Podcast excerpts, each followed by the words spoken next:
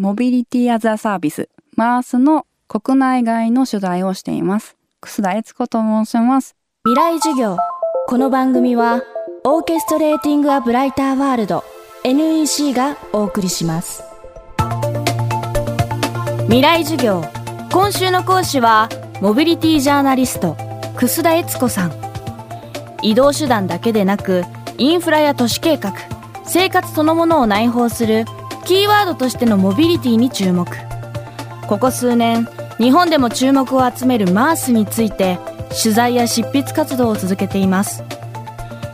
電車バスタクシーカーシェア自転車シェアあらゆる公共交通をスマホ一つで自由に利用可能にして移動手段に紐づく社会問題の解決を図ろうという概念マースフ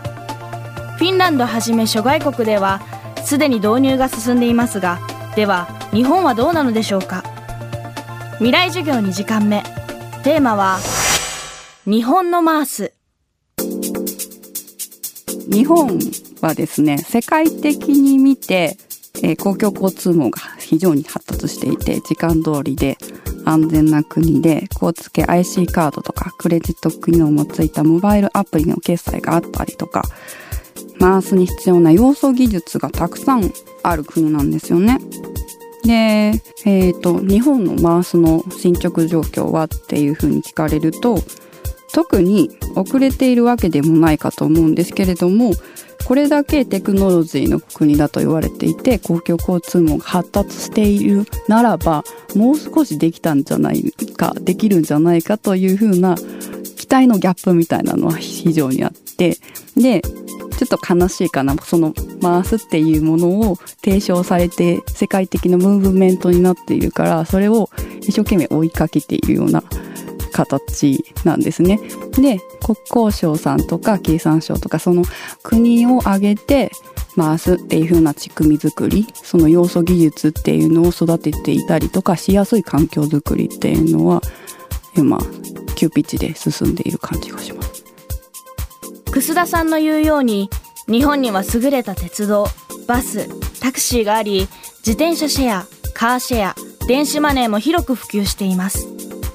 ただマースを実現するにはこれらのサービスを提供する各企業をまとめる存在が必要。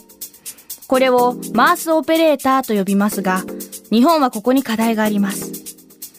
一つが誰がマースオペレーターを担うのか。もう一つがそれぞれ利益を上げている日本の企業同士、競合するライバルがまとまることはできるのかという問題です。そんな問題を抱えながらも、日本でマースの可能性を示す例があります。それが、街と街を駅と線路でつなぐ沿線です。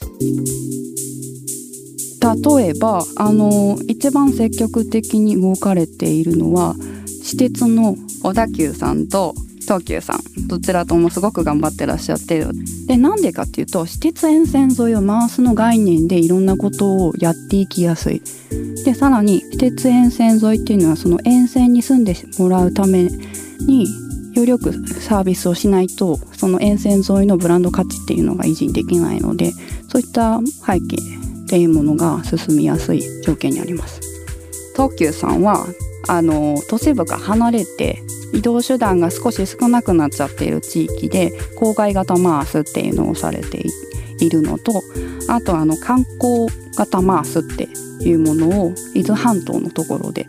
されているんですよ。でまず郊外型マースっていう風なところをご紹介したいんですけども郊外型マース定義すると年を重ねても車の運転免許を返納しても住み続けていただくための鍵だっておっしゃってます。でそのためにいろんな移動手段を整備していきますよ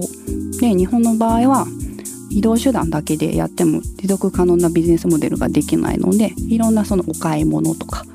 あと病院であったりとかそういったものとつなぎ合わせながら移動手段もちょっと余力していこうかなっていうふうに考えられています。今年入って例えば AI を使ったえー、乗り合いサービスの実証実験を始めますとか今やっぱり私鉄沿線沿いってすごい混雑しているのでもう少し混雑緩和してゆっくりと通勤してもらいたいねっていう形でハイグレードバスを走らせて見られたりとかっていう実証実験が始まってます。えっ、ー、と伊豆の観光型マースなんですけども、まあ、観光地だけじゃなくてもやっぱりその大きな都市部から離れた町っていうのはもうほぼこう電車から降りたらどうしようかなっていう思うような状況じゃないですか。しかも観光客の方っていうのは車がないわけですよね。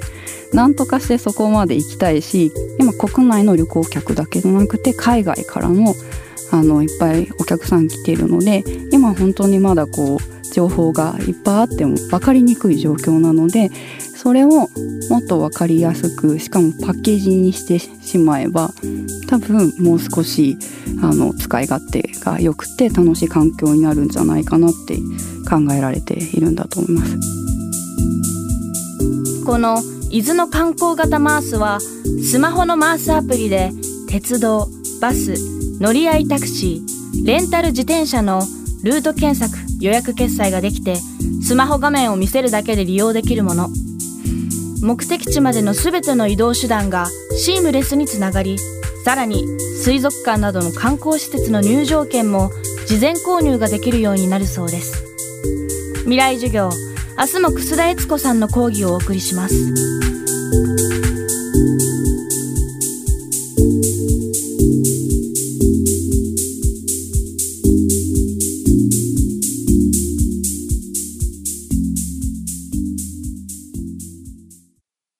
未来授業。この番組は、オーケストレーティング・ア・ブライター・ワールド、NEC がお送りしました。